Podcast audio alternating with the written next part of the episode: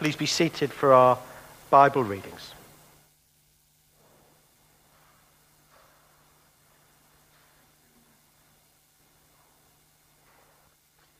The first reading is taken from the book of Hebrews, chapter 1, beginning at verse 1. It can be found on page 233 of the New Testament section of the Church Bible. In this reading, the writer to the Hebrews reminds us of the supremacy and greatness of Jesus Christ. Long ago, God spoke to our ancestors in many and various ways by the prophets. But in these last days, he has spoken to us by a Son, whom he appointed heir of all things through whom he also created the worlds. He is the reflection of God's glory and the exact imprint of God's very being, and he sustains all things by his powerful word. When he had made purification for sins, he sat down at the right hand of the majesty on high, having become as much superior to angels as the name he has inherited is more excellent than theirs. This is the word of the Lord. Thanks be to God. The second reading is taken from the book of Revelation, chapter 21, beginning at verse 1, and can be found on page 280 of the New Testament section of the Church Bible. In this reading, John describes the vision he saw of a new heaven and a new earth. Then I saw a new heaven and a new earth, for the first heaven and the first earth had passed away and the sea was no more. And I saw the holy city, the new Jerusalem, coming down out of heaven from God, prepared as a bride adorned for her husband. And I heard a loud voice from the throne saying, See, the home of God is among mortals. He will dwell with them. They will be his peoples. And God himself will be with them. He will wipe every tear from their eyes death will be no more. Mourning and crying and pain will be no more, for the first things have passed away. And the one who was seated on the throne said, See, I am making all things new. Also, he said, Write this, for these words are trustworthy and true. Then he said to me, It is done. I am the Alpha and the Omega the beginning and the end. To the thirsty, I will give water as a gift from the spring of the water of life. This is the word of the Lord.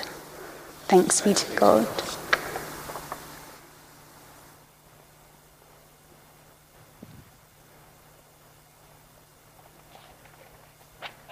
Shall we pray together? Lord Jesus Christ, seated on the throne we come to you in humility this morning. We pray as I speak your word, you would bring to the thirsty your gift from the spring of the water of life to refresh and sustain us for our life to come. In your name and for your glory. Amen. Let me begin by painting together three pictures, if you like. Here's picture one. The landscape is one we all know. The landscape is, is King Street in St. Helier. And I'm standing in a queue in a shop when I hear this conversation that's going on in front of me between two female teenagers. It was hard for me not to hear this conversation.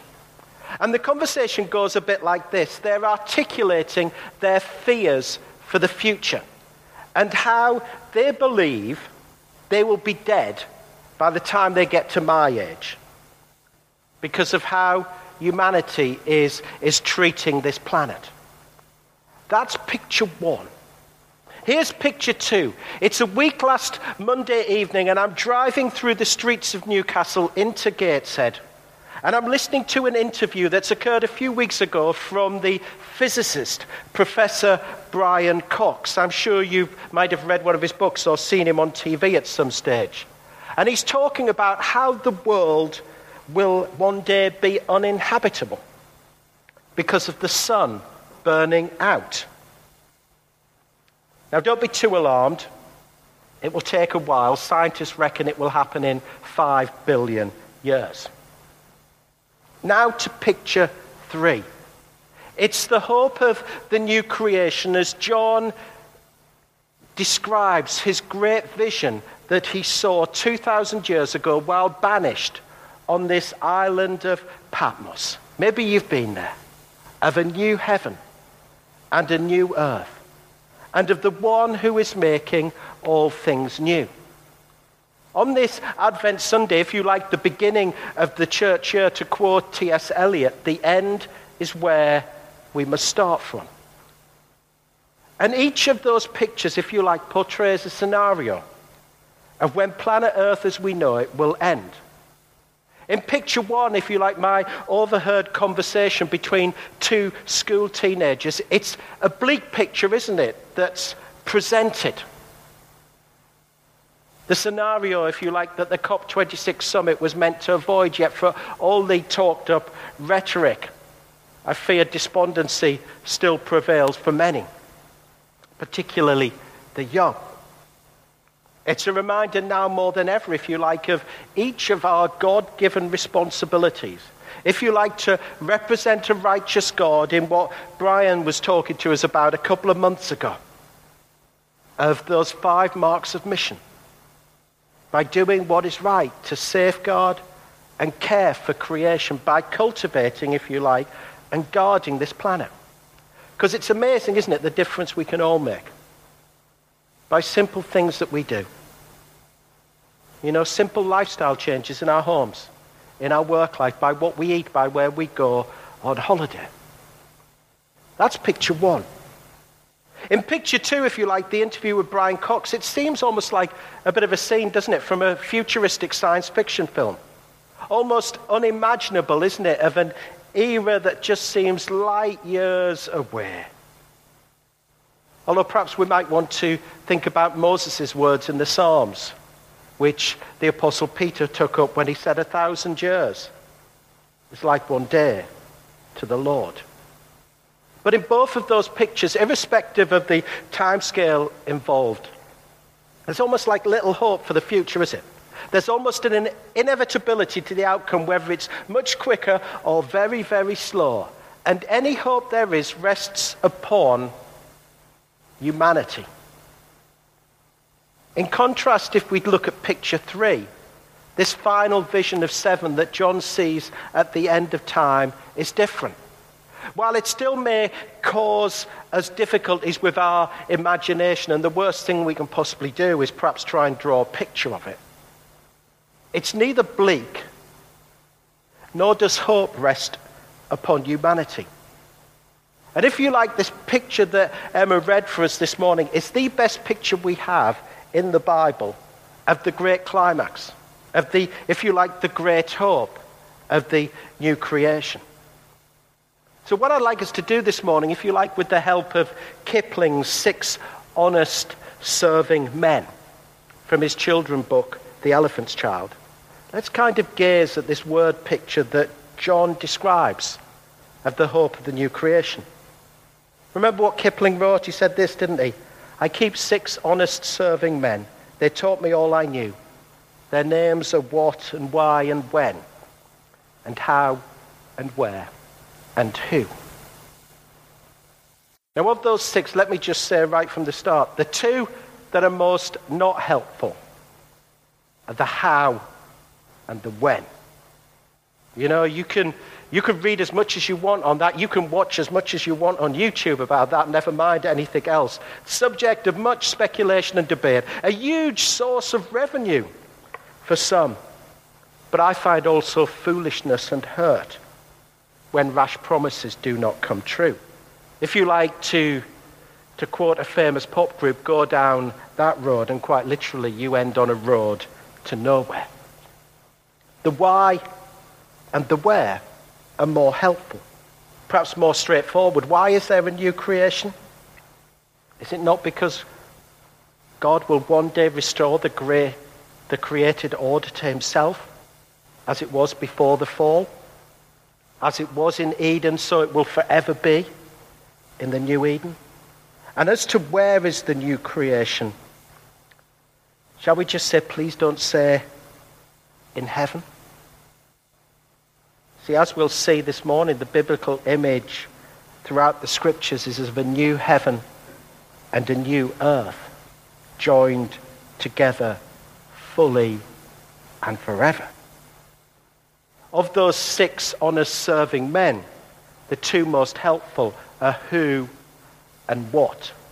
You see, the hope of a, the new creation is centered upon who.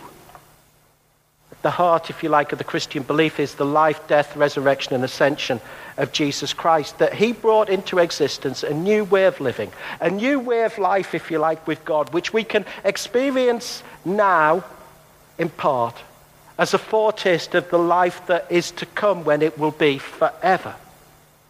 Any hope of the new creation is founded upon Jesus Christ, the living hope in whom all our hopes are founded.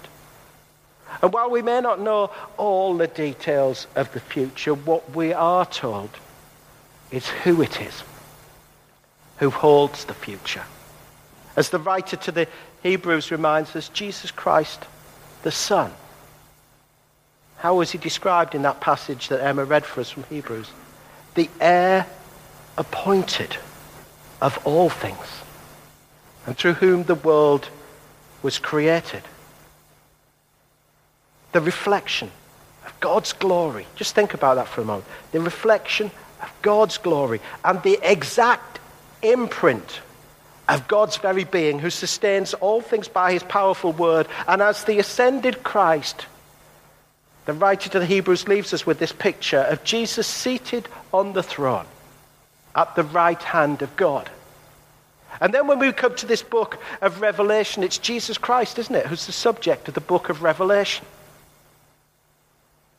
you like, that's just Revelation 101. If you want a simple way, if you like, to think about the book of Revelation, think it's all about Jesus Christ. He's the subject of the book. If you like, the first three words of the book of Revelation, if you were to read them in the Greek, say these three words Revelation, Jesus Christ.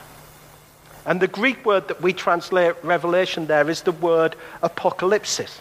Please don't think of some scary and weird scenes from the end of time. That isn't what the word apocalypsis means in Greek. It comes from two Greek words apo, meaning away from, and calypsis, meaning veil.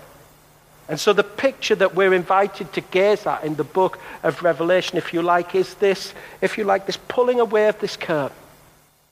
Or a better description would be this unveiling of who Jesus Christ is which takes into account all that's gone before in the previous biblical landscape and provides the final movements, if you like. We could say the final brushstrokes of this wonderful portrait, who in Hebrews we left seated on the throne, and who now in John's vision, while seated on the throne, speaks and is making all things new. Frankly, when we think about it and we just think about these words, they just pale into insignificance.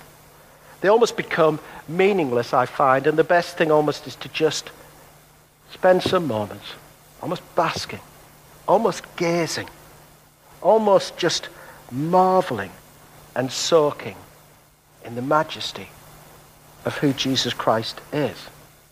On this Advent Sunday, to understand the end begin from that image of who Jesus Christ is. And as we bask in who he is, we turn to the what. What is the biblical hope of the new creation? You see, what is John describing here? And let me just let me just pick out three things, if you like, for you. We could pick out a lot more, but I'm just going to pick out three for us this morning. You see, if we look at it in, in John's vision, if you like, the, the hope of the new creation is a place of a new heaven and a new earth. It's a place where there's no more sea. And it's a place, when we look at it, where God dwells in his home with his people. You see, if I was to do a straw poll, And if I was to go around to chat to each of you one on one and say, which book in the Bible do you find the hardest to understand? I think that what those conversations would say would be that Revelation would come top of the list. So here's the best advice I've ever received on how to understand the book of Revelation. To understand the book of Revelation, you have to understand everything that's gone before. In other words, you have to understand the rest of the books of the Bible. Why do I say that? Because there are 404 verses in the book of Revelation. Of those 404 verses, there are no Old Testament quotes. Take it from me, that's highly unusual that there'd be no Old Testament quotes in a New Testament book. But what there are, if you like, is there are 676 references. If you like, we could say allusions that point back towards earlier scripture. If you like, we could, we could put it in this way. It means that for every verse in the book of Revelation, there's at least one, possibly two, allusions or signposts in the symbolism that are pointing us back somewhere else in the Old Testament. And if you like, the picture that we're invited to see is to almost say, it's like this. It's like how they saw it in the Old Testament, but so much more. And so when we think about those three ideas, the new heaven and the new earth, no more sea, and this place where God dwells with his people, what are, if you like, the signposts that we could see in the symbolism of what's going on there? What are, if you like, the things that we might pick out from the Old Testament that will start to give us a clue to what on earth John's thinking about? So if we take the new heaven and the new earth, here's what I would do, basically. I don't know what you'll be thinking. Maybe when you're thinking, right, he says, I'm going to see a new heaven and a new earth. And I'm thinking, where in the Old Testament might I have heard those words before? Or where might be the symbolism that makes me think? Well, straight away I'm thinking, well, I'm thinking of somewhere in Genesis 1.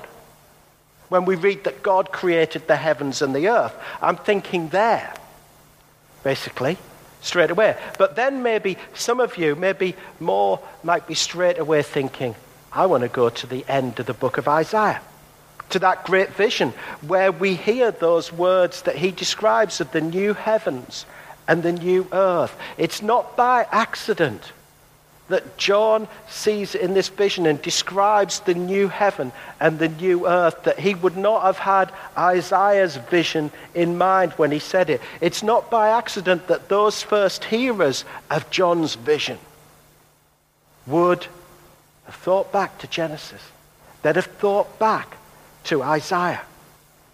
If you like, the biblical picture running from Genesis 1, if you like, through to the end of Isaiah, right the way through to the book of Revelation, is heaven and earth existing side by side, being created together and recreated together. The more difficult thing to imagine is what does new mean? You see, does new mean brand new? Does it mean a replacement of this existing earth that we walk and live and breathe on and a new heaven?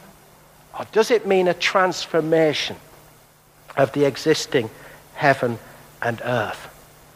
And so that's for you to ponder on over lunch today. To think about.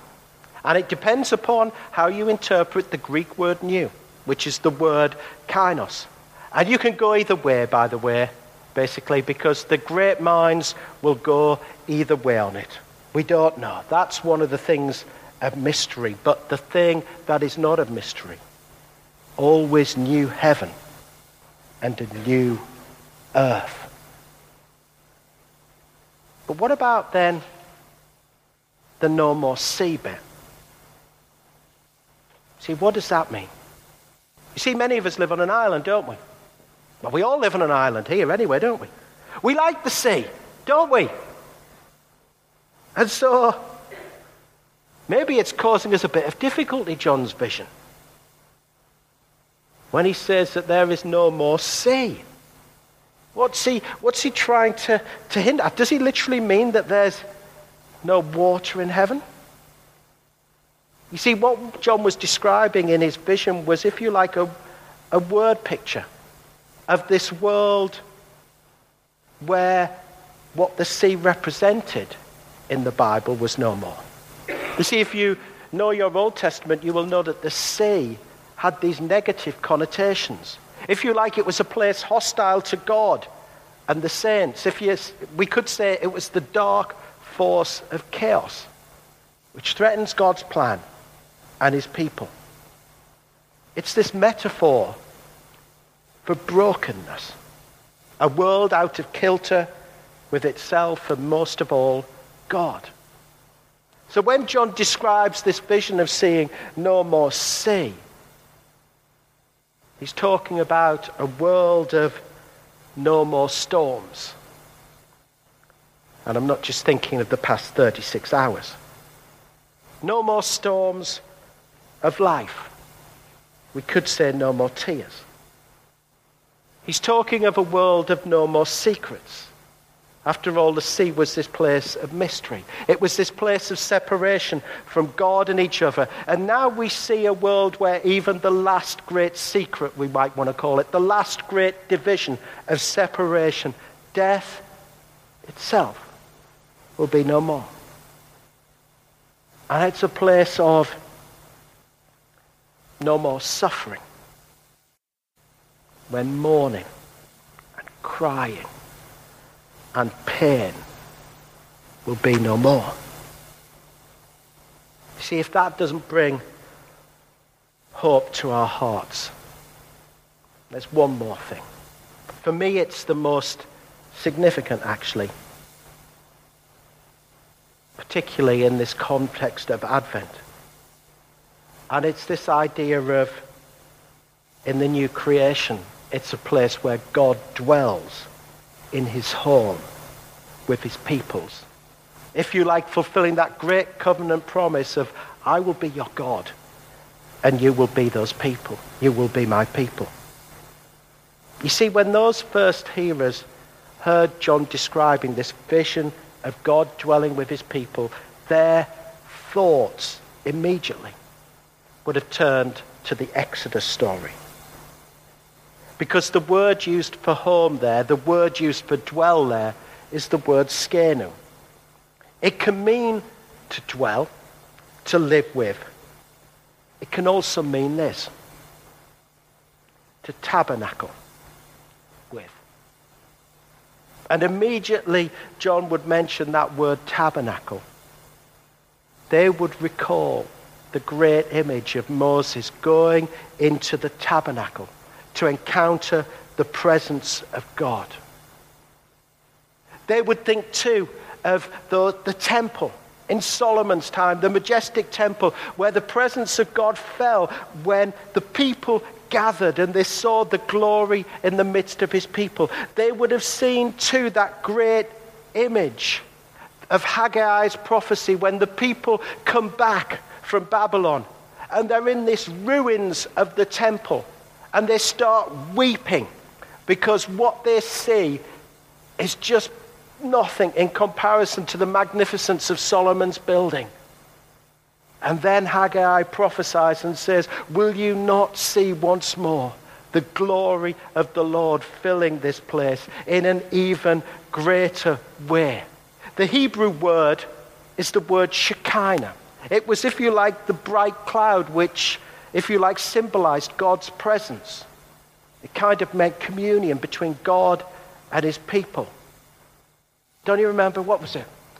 When, when Moses, when the people of God, when Moses came back out of the tabernacle, or when he came up from off Mount Sinai, what did they say about him?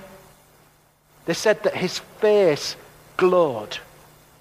And Moses only got to see the back of God. Because quite literally, if he'd saw the face of God, it would have killed him. And so those first hearers have got all those thoughts running through their heads. You could almost imagine them having goosebumps on the back of their neck when they think about the stories of Moses and the glory of the Lord, when they think about the temple and the glory of the temple. But that's not where the significance of the word dwell ends. It's also the same word John would have used 50 years previously. The words we might hear on Christmas Eve. The words we might hear to describe the first coming of Jesus Christ when he says these words, and the Word became flesh and lived and dwelt and tabernacled. Or as the message would put it, when God pitched his tent among us, and we have seen his glory, the glory of the one who's the exact imprint of God's very being. Because this is what Advent means, doesn't it? It means the arrival. It means the coming of Christ first in the incarnation when God pitched his tent with us to be the Savior of the world, and we have seen his glory. But still, that's not where the end of the significance of the word dwell ends, because what the pages of the New Testament teaches us is how God wants to tabernacle with each one of us in our hearts, where we too can experience with the psalmist, you know, that song that they, they wrote in the 80s that kind of like they just nicked straight out of the Bible, you know, the one that said, How lovely is your dwelling place, O Lord of hosts. My soul longs and yearns for your courts, and my heart heart and flesh, they sing for joy to the living God. There is nothing in this earth, nothing whatsoever that can rival an experience to know the presence of God in your life when He comes and pitches His tent in your heart. There's nothing to match the glow if you like, as he brings the gift from the spring of the water of life. Remember the Ready Brek advert from the 70s? I was too young to remember it first time around, but I've seen it on YouTube. You know the one where, where the boy just glows it's what Advent also means, doesn't it? Secondly, it's the coming of the living hope in your life. If you like, the presence of his inspiration that he'll bring in just in that moment of fear. If you like, the time of joy, of the light that he'll shine in the darkness, or the pleasure of his drink that he'll bring when we are thirsty. Even if for now, you know, within all the rubbish of our lives, and all the pain that we go through, that it might just be a foretaste now. It might just be a little moment now because the glow of his presence fades. Or what we see, if you like, is this experience in the words of Apostle Paul that we see through a mirror dimly. There will come a day when one day we will stand where Moses could not stand and see face to face. And that's the significance of the word dwell. When Christ will return, it's what Advent also means the third coming of Christ when God will dwell with each of us in the new heaven and the new earth as the one who is making all things new. And so all that's left is to pray once more and not miss the moment this Advent of the great Aramaic Advent prayer. Maranatha. Come, Lord Jesus. Shall we pray together?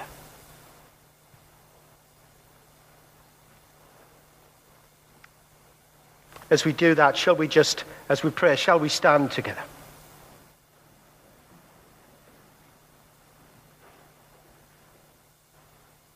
Lord Jesus Christ, seated on the throne, and who is still making all things new. You know, as John saw that great vision of the end, so would you just open our eyes this Advent to not miss this moment. Maybe for those who need a new vision of you, that you would just come and bring that now.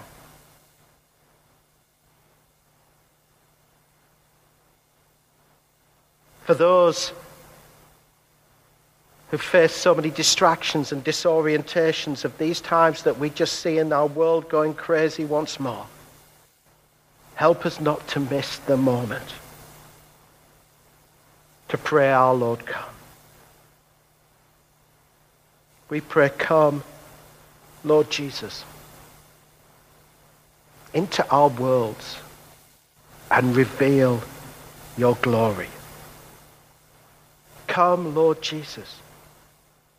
May we know the joy of your presence. Come, Lord Jesus, into those places in our life. The tears, the pain, the mourning, the death. Come, Lord Jesus, to the thirsty and bring your precious water of life so we may never thirst again. But you are seated on that throne, the Alpha and the Omega, our end and our beginning, the world's end and its beginning. In your name and for your glory. Amen.